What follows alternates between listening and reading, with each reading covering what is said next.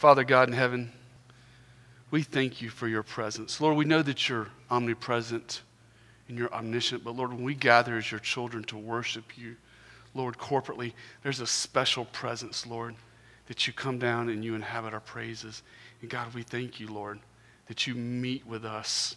When we come to you, when we worship you, when we get into your word, when we call upon your name, all we have to do is whisper the name Jesus.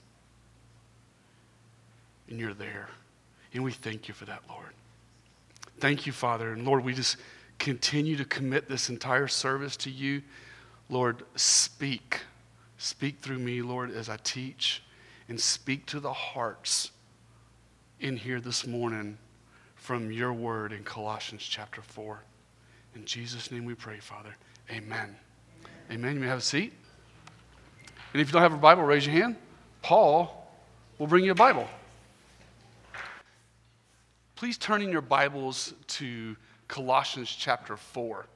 Colossians chapter 4 this morning. Um, so thankful, man. We get to open up the word of life, the words of eternal life, the blessing of God's word spoken to us through the pages of Scripture.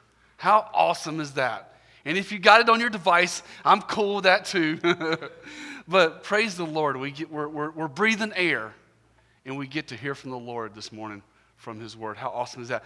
Let's, let's read Colossians chapter 4, verses 1 through 6.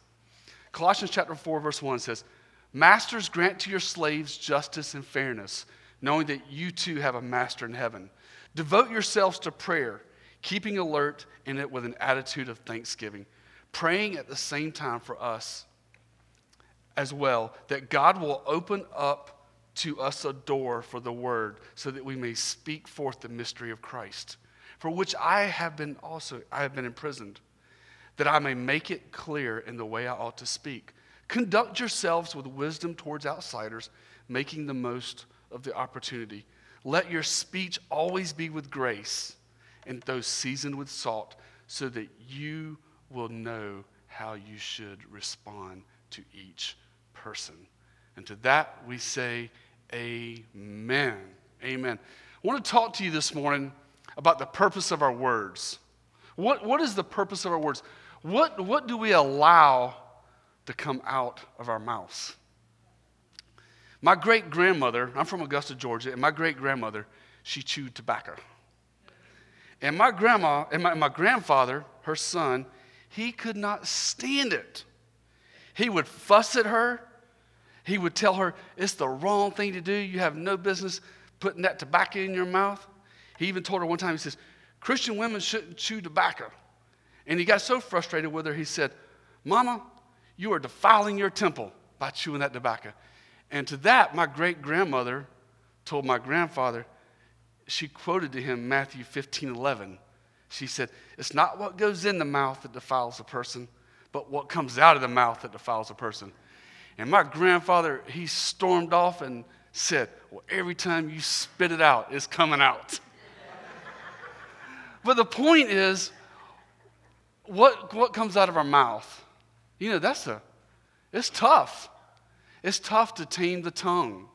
If you, if you, if you have any doubt about that, I'm not going to, I was thinking about going there, but we'll save it for another Sunday. But you go to James chapter 3. This tongue, man, it can bless, it can curse, it can lift people up, it, it, can, um, it can take people down. But what do we allow to come out of our mouth? Proverbs 15:4 says this Gentle words are a tree of life, but a deceitful tongue crushes the spirit. And how many of us know if maybe you're like me and you stuck your foot in your mouth and you said things you shouldn't have said? How many understand that truth that, you know, with our words we can build people up or tear them down? Or maybe, unfortunately, some of us have been on the recipient on the, on the receiving end where words have really damaged us. But our, our, our words are powerful. Now, um, dealing with our speech, we're only going to look at six verses this morning Colossians chapter 4, verses 1 through 6. Chapter 4, verse 1 really goes with chapter 3. So we're going to pick it up with the theme of what comes out of our mouth when we get to verse 2. But let's go ahead and look at uh, verse 1. Colossians chapter 4, verse 1 says, Masters, grant to your slaves justice and fairness knowing that you too have a master in heaven. Here, we have an instruction um, to supervisors, to people that are in, that manage other employees. And you need to understand that the way you manage at your place of work or place of employment is part of your Christian faith. You know, we don't, we don't leave our Christianity at church, we don't leave it at home, but we take our faith in Christ everywhere we go. And his instructions here, it says, he says, um, uh, the NASB says, do, do, do justice and, and, and be fair. And what he's saying here is to, to be equal, to be equal. We don't show partiality when it, when it comes to work. And that's very important. You know, there are biblical principles for the way we, we carry ourselves. You know, we should be the, our, our goal should be to be the very best employee there is at our job so people can see Christ in us. And that comes in how we do our work, but it also comes in how we uh, manage those that are under us. Now, let's look at verses 2 through 6. Verses 2 through 6, Paul's dealing with, their, he's dealing with speech. You're going to see this phrase um, in here where it talks about praying and speaking forth. That's the theme of these five verses. So let's take a look at it. Verse 2 says, Devote yourselves to prayer, keeping alert in it with an attitude of thanksgiving. What's he talking about here? Devote yourselves to prayer. That word devote, it means to persist, to, to continue. That we need to make prayer a part of our life. You know, prayer is not just for Sunday morning, it's not just for mealtime. You can pray when you're going down the road. You can pray on your lunch break. You can pray in the evening. You can pray in the morning. But we need to carve out uh, daily time in our lives to spend time in prayer. You know, morning, afternoon, evening, you need to spend time with your Heavenly Father. You need to spend time with the Lord.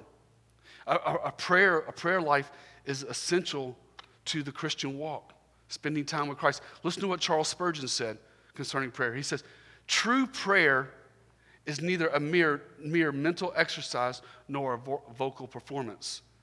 It is far deeper than that. It is a spiritual transaction with the creator of the heaven and earth. How many of you guys know that when we meet with the Lord, when we meet with Him, a spiritual transaction takes place? In other words, your heart will be changed when you're spending time in prayer, when you're spending time in the Word.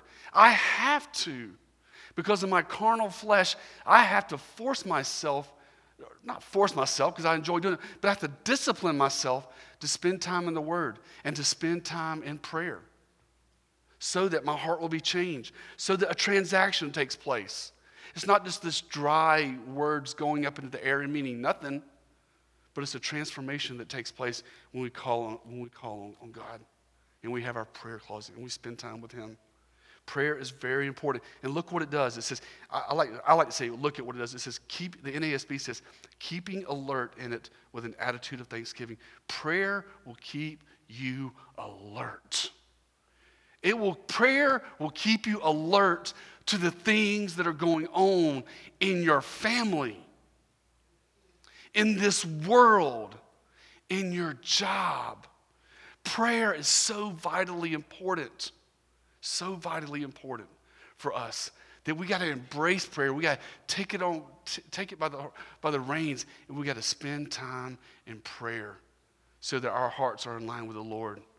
And we see the things that are going on, and we say, oh, nope, that's not right because the Bible says so. And I spent time in prayer, and I know what the Lord's word says I spend time with Him.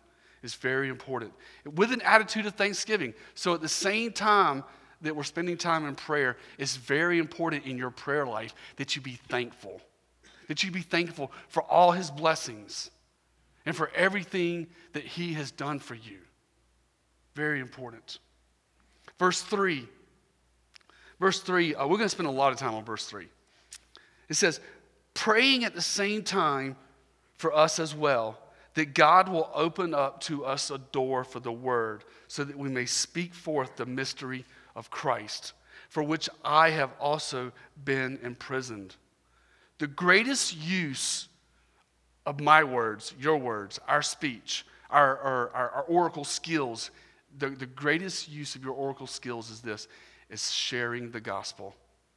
Do you know that?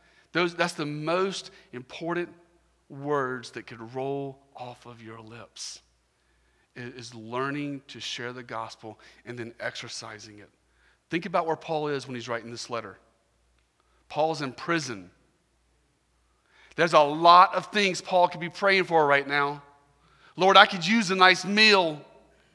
Lord, I, I would love it if these chains would be taken off my wrist and these guards would leave me alone and they would let me go. Remember, he's in Rome, he's awaiting his trial before Caesar. Lord, I really wish I could get out there and continue to make my way towards Spain. Let's look closely.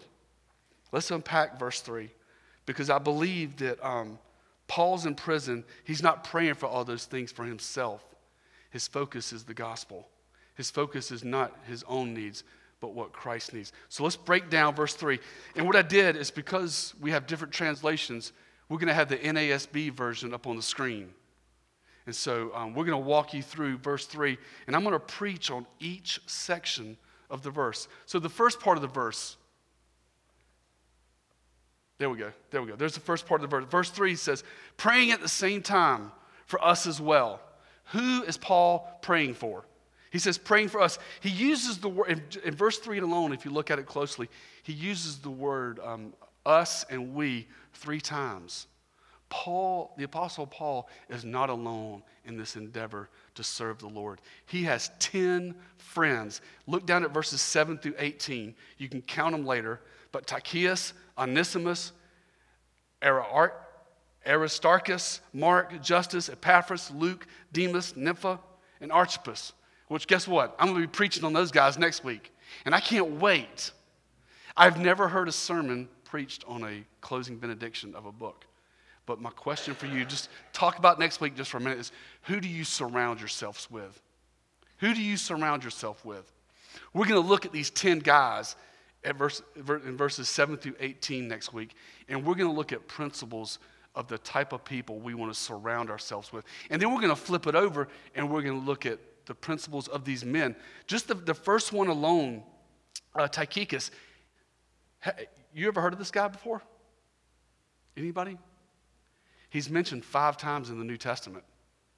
There's some, there's some stuff we can learn about him. But anyway, Paul is surrounding, verse 3, Paul is, is praying for his, his, his faithful brothers in Christ. Paul had a support system. Paul's in prison for the gospel, but he's just like you and me. And he needs godly men around him. And if it was a lady, needs godly ladies around her. He needs support, and he has it in this man. So he's praying for them. And you and I need to do the same thing. We need to be praying for our brothers that are around us, your close friends. You need to be praying for them and lifting them up, saying, God, surround me with faithful believers that will encourage me, that will lift me up, that will push me forward, that will hold me accountable. We need that transaction, guys. There's a world out there that wants to beat us down. There's a Satan out there that wants to take you down. And guys, we need each other. And to the ladies, I, guess I would say, y'all need each other. So that's who he's praying for. We got to do the same thing. We got to pray for them. Who, what is Paul praying for? Let's look at part two of the verse. Look at the next line.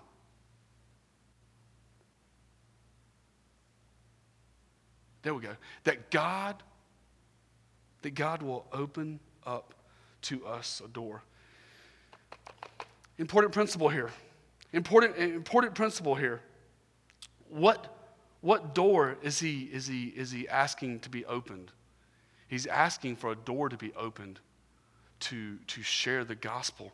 But there's a principle here for each and every one of us this morning in this phrase in following God's will for our life. And the key phrase is what door is being opened in your life? What door is God opening up? This is very biblical. I got, we got some verses for you. 1 Corinthians chapter 16, verses 8 and 9. Paul says, But I will remain in Ephesus until Pentecost, for a wide door for effective service has, here it is, has opened to me, and there are many adversaries. 2 Corinthians 2.12 says, Now, when I came to Troas for the gospel of Christ, and when a door was opened for me in the Lord. Acts 14 27.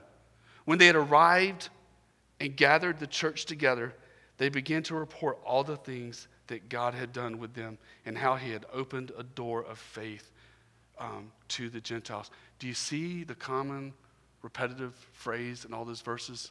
That God is opening a door.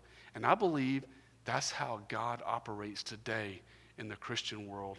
In, in, in, I say the Christian world, he, how he operates in the life of the believer.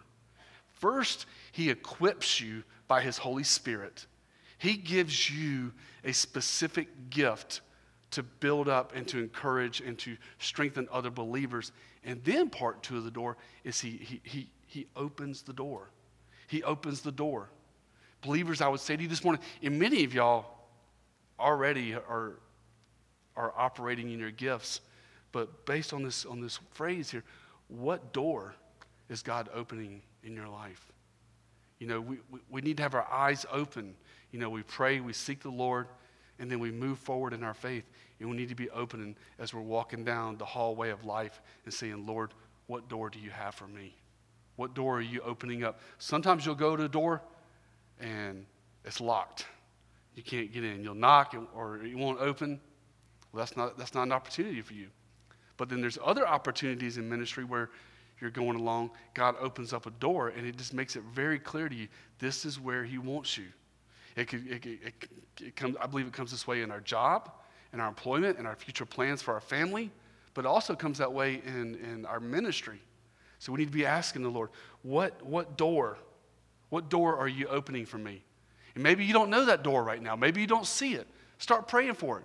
Say, Lord, I see in your word here in uh, verse 3 of chapter 4 of Colossians, 1 Corinthians 16, 8, 2 Corinthians 12, 2, 12, Acts 14, 27. What door are you opening? Help me find that door. Help me find what you have for me. So, what's the purpose of the door opening in, in, this, in this verse here? Let's look at the third part of the verse. He says, For the word, so that we may speak forth the mystery of Christ. As I mentioned a while ago, Paul, there's a lot of things Paul could have prayed for, but what was consuming Paul? The gospel. His number one concern was, was sharing the gospel and, and, and getting the gospel out to the unbelievers. To see people forgiven of their sins, to see people saved, delivered, and healed. That was his number one goal. Now, there is a place, there is a place in our life for praying for our needs, and praying for our cares, and praying for the necessities of life, okay? You know, we, we do believe that God provides and He takes care of us. And we need to present to Him every little thing that's going on in our life. And we believe that He takes care of us when we pray. But Paul's ultimate aim here, in the third part of verse 3, is his, his ultimate aim is not himself. It's not himself. His ultimate aim is the gospel of Jesus Christ and, and getting it out. And we know from church history, this is somewhere, he's in Rome, 60 AD, somewhere in there. He's wanting to evangelize and share the gospel with those. We know that it had a major impact. So other places in scripture, it records that many in Caesar's household believed in the gospel. It, he had such an impact there in, in, his focus in sharing the gospel that 300 years later, actually a little less than 300 years later, uh, Christianity would become the official religion of the Roman world. But it all started right here with Paul in Rome. Part four of the verse, he says, For which I have also been imprisoned. Let us not forget that as we study these, these prison epistles, seeing where Paul's at. Paul is in a dungeon, he's, he's incarcerated. Some, some, there's some passages where it talks about he's under house, they call it house arrest. But he, he's, he's chained, he's shackled, and he's incarcerated. He's falsely accused. He's an innocent man. He's in chains. All for what? The gospel. He wanted to bring to you the message of forgiveness.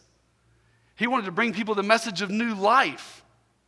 But man, in his sinful state, and the authorities that we wanted to suppress that, wanted to stop that. But even in his prison, it was because of, the, it was because of this imprisonment that God sovereignly gave him this opportunity to give us the four prison epistles. It was through this, this time in prison that, that Paul was able to make all these 10 friends that we're going to study next week and to evangelize.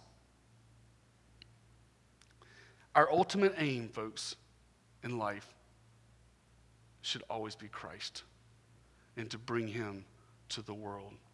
Yes, God takes care of our needs, He takes care of our family. We pray for our children, we lift up our children, and God is sovereign and omniscient. He takes care of all those things, and He blesses us.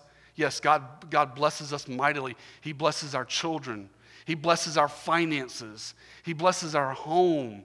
His blessings are on everything when we're in Christ. But we always need to keep in mind that the, the ultimate response to everything that He's given us is us to, to bring people to Christ and to share the gospel with them. He continues the prayer. Let's continue in verse 4. Verse 4, he says, This is good. This is good. That I may make it clear in the way I ought to speak. That I may make it clear in the way I ought to speak. Family, friends, we have to open our mouths. We, we have to open our mouths. It's not enough to just live the gospel, which is important. It is a witness to God's work in our life. It's very, that's very important. But we have to open our mouth, meaning we have to speak the gospel. We have to communicate it verbally with our lips. St. Francis of Assisi, 12th century monk, uh, he says this He says, Preach the gospel at all times, and if necessary, use words. I respectfully and lovingly disagree.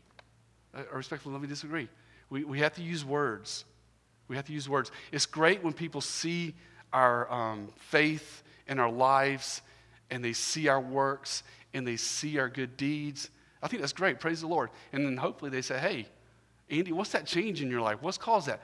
And at that point, you get to open your mouth and get to share the gospel with them that Jesus loves them, that Jesus died on the cross for them, that Jesus rose from the grave, that they can repent and believe the gospel and receive the Holy Spirit and start and begin this new life. It has to be communicated either by our voices or then reading scripture.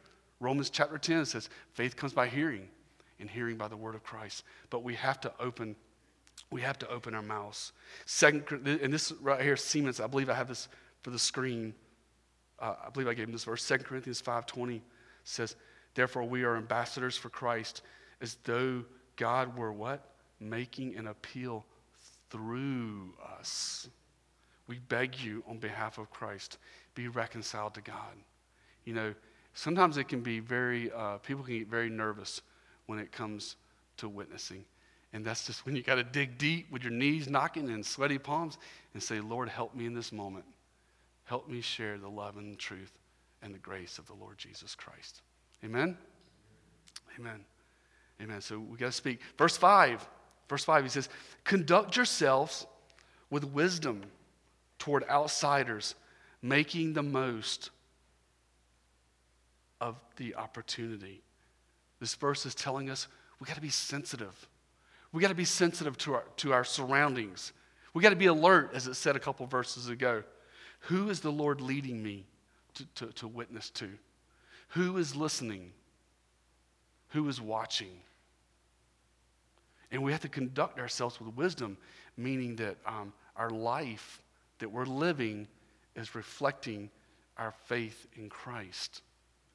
And hopefully, that opens up a door, that opens up an opportunity for us to share the gospel. But we, got to conduct ourselves as believers, especially towards outsiders, especially towards people that don't know the Lord. You know, we can be the bridge. We can be the bridge. We can be the one that connects them to our Lord and Savior, Jesus Christ. So we have to be very mindful. We got to be alert. And it says, making the most of the opportunity. Verse 6, our, our final verse this morning, he says, Let your speech always be with grace. I love this. As though seasoned with salt, so that you will know how you should respond to each person. Family, consistency of life, the consistency of our daily walk with the Lord and the consistency of our faith must be followed by the consistency of our speech. You know, in other words, our, our, our, words and our mouth have to reflect our faith. The words that come out of your mouth, they will do one or two things. They will either establish your credibility or they will ruin your credibility. You know what I'm saying? I, I, you're around people, you hear the language they use, you hear the words they, they use, and, and in your mind, it will cause you to either trust them or not trust them. I'm talking to them or I'm not talking to them. That's somebody, I'm going to bank on the words he says or I'm not going to bank on the, on the words he says. People, people listen to us, people listen to you based on the language you use. They do. They do. I'm just, that's just the way it is. And there's, there's, no, there's no place for foul language in the Christian walk. Because sometimes that foul language will be the thing that cuts off an opportunity for you to share the gospel. They've heard you using some foul language. Oh, that person. And then you start talking about Jesus later on. They'll be like, whoa, whoa, whoa, something ain't adding up there. Ephesians 4.29 says this. It says, let no unwholesome word proceed from your mouth, but only such a word as is good for edification according to the need of the moment, so that it will give grace to those who hear. We want our words to build people up. Whether we, disagree, whether, we agree with them or disagree with them or, or we're in disputes, we want to, our words to build people up. How do they build people up? they point them to the Savior. They, they seek to encourage them. They seek, uh, as, as, as Ephesians 4.20, they seek to edify them so that, here it is, it points people to the gospel at the end of chapter 4, verse 29 of Ephesians, so that it will give grace to those who hear. He says there, let your speech, that's the words that roll off our tongues, always be with grace. Always be with grace. The ultimate, pers- the ultimate purpose of our words is, is to reflect our faith and to reflect our relationship with Jesus Christ. Now, I don't know about you, but a new believer, that was one of the toughest things to tame. That was one of the most difficult areas to crucify and to correct. Be encouraged. Spend time in prayer. Say, Lord, please help me with my tongue, help me with my speech. Wash your mind in the Word of God. He's giving you tools to help you. And that's what, that's what enables us. And then he says um, in verse 6, it says, Let your speech always be with grace. And I love this. He says, As though seasoned with salt.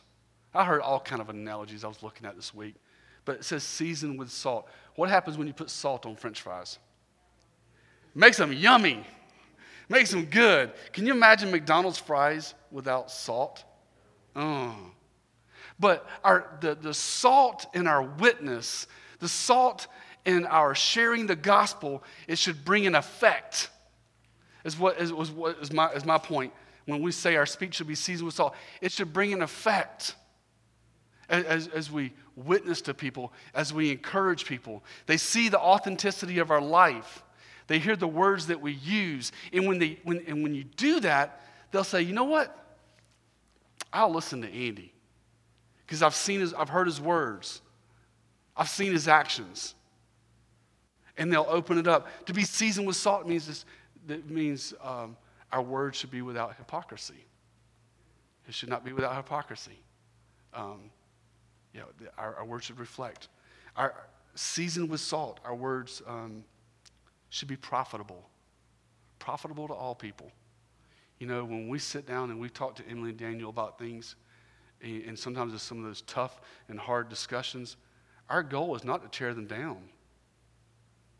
Despite how difficult the conversation is, our, our, our goal in speaking to them is that, that it's profitable, that, that, it, that it builds them up, that it corrects them, but at the same time that there's correction, that, that, that we bring encouragement and, and that we lift them up. It makes things better. This is a tough one. I want to challenge you. Your homework this week is to go home and read James chapter 3. James chapter 3, man. If we don't, if we don't keep this tongue under control, it, it, it, it can start forest fires. It can, it can really mess us up. But we want to use it to honor the Lord and to encourage people. You know, and pray for opportunities. Pray for opportunities. Say, Lord, give me an opportunity to encourage someone, to lift them up. Maybe it's a brother and sister in Christ, maybe it's a neighbor. Pray for opportunities for us to use our voices to glorify God. And then, after you encourage a brother or sister or a family member, pray for an opportunity to share the gospel and tell them that whoever calls upon the name of the Lord shall be saved. To tell them about this glorious good news that Christ can give them a new life. Amen? So, the focus of the message today is our tongues, our voices. Let's use our voices to glorify God. And maybe you're here this morning and you've said some things you wish you could take back. I know I have. There's, I've, I have said so many things in the past. I threw it out there in anger. I threw it out, and, and but there is no rewind button. I wish there was like a little rod and reel I could reel it back in. You can't do that. Maybe you need to go and apologize and say, I'm sorry. I'm sorry. That's encouraging, edifying. When, when, we have caused damage, when we, had, when we have said things that were inappropriate or wrong, that we go back and we make peace and we ask for forgiveness. Will you please forgive me? I've learned in 21 years of marriage that that goes a long ways. that goes a long ways, especially in, in the marriage. But it, but it goes that way in the family. It goes that way with our friends. When a brother comes to me and says, Hey, man, I am so sorry. I, I, apologize for what I said. You know what I want to do? I just want to grab him and hug him. And man, because that just melts my heart. That melts our defenses when, when, when we apologize, when we ask for forgiveness. It's like instant reconciliation. Man, we're fist pumping, high fiving, and we're going out the door dancing because we've made reconciliation. Let those be the words that roll off our lips. Let those be the words that we use in our family and our friends. Amen? Let's pray. Father God in heaven, thank you, Lord, for these six verses. Father, help us today. Let the focus in our hearts and minds today as we've looked into your word. Um, help us with our tongue, help us with our speech. Help us to understand that the ultimate is to honor you with the words that we say and the words that we use. Help us to use this mouthpiece that you've given us to encourage people, edify people, build people up, challenge people, share the gospel, Lord, with people, and just help us to honor you with our words. In Jesus' name we pray, Father. Amen. Amen. Now, listen, next Sunday, I'm preaching on verses 7 through 18 and I'm going to preach on these 10 guys. It's going to be an awesome message. Okay? I've never heard somebody teach on these guys, but I'm going to because I think it's important that we understood, understand who Paul, who the Apostle Paul surrounded himself with. And I think it'll be important for us to replicate that. Amen?